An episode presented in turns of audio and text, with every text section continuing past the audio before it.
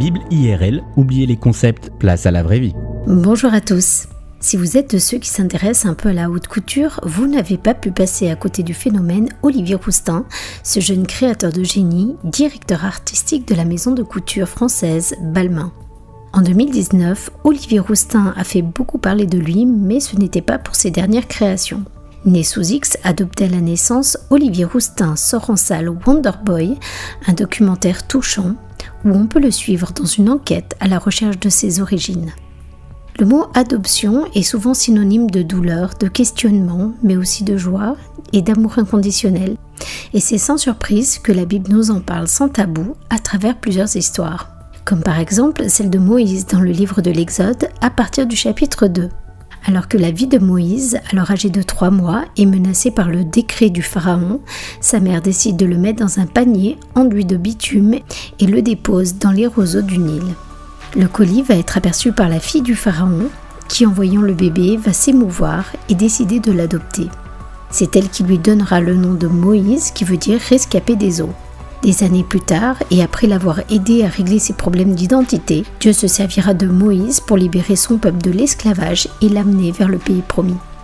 La reine Esther, la Bible donne peu d'indications sur l'enfance de la jeune Asada, plus connue sous le nom d'Esther. On sait simplement qu'à la mort de ses parents, son cousin Mardoché, fils de son oncle Jaïr, décide de l'adopter. Et le moins que l'on puisse dire, c'est qu'il a su aimer et protéger Esther comme sa propre fille, qui en retour lui voue une confiance totale. Et c'est peut-être cela qui va permettre à Esther de trouver la foi et le courage nécessaires qui vont lui permettre de sauver son peuple d'une mort certaine. Troisième exemple, et pas des moindres, celui de Jésus. Car si Jésus est le fils biologique de Marie, ce n'est pas en revanche celui de Joseph. Le jeune Joseph a pris la décision d'adopter Jésus alors qu'il était encore fiancé à Marie après avoir reçu un rêve de la part de Dieu. Joseph a été un père adoptif exceptionnel à bien des niveaux, protégeant la vie de l'enfant Jésus et de sa mère. Et c'est sans surprise que Jésus va devenir charpentier tout comme Joseph. Si Moïse, Esther et Jésus ont tous les trois connu l'adoption, ce n'est pas un hasard. Tous les trois ont été utilisés pour accomplir le grand plan divin de sauvetage de l'humanité imaginé par Dieu.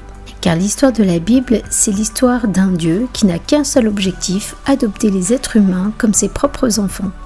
Et si les histoires d'adoption nous émeuvent tant, c'est peut-être aussi parce que Dieu a mis au fond de nous ce besoin d'appartenir à une famille indestructible, une famille aimante et éternelle. Éphésiens 1 nous dit qu'avant la création du monde, Dieu nous avait déjà choisis pour être siens par Christ, afin que nous soyons saints et sans défaut à ses yeux.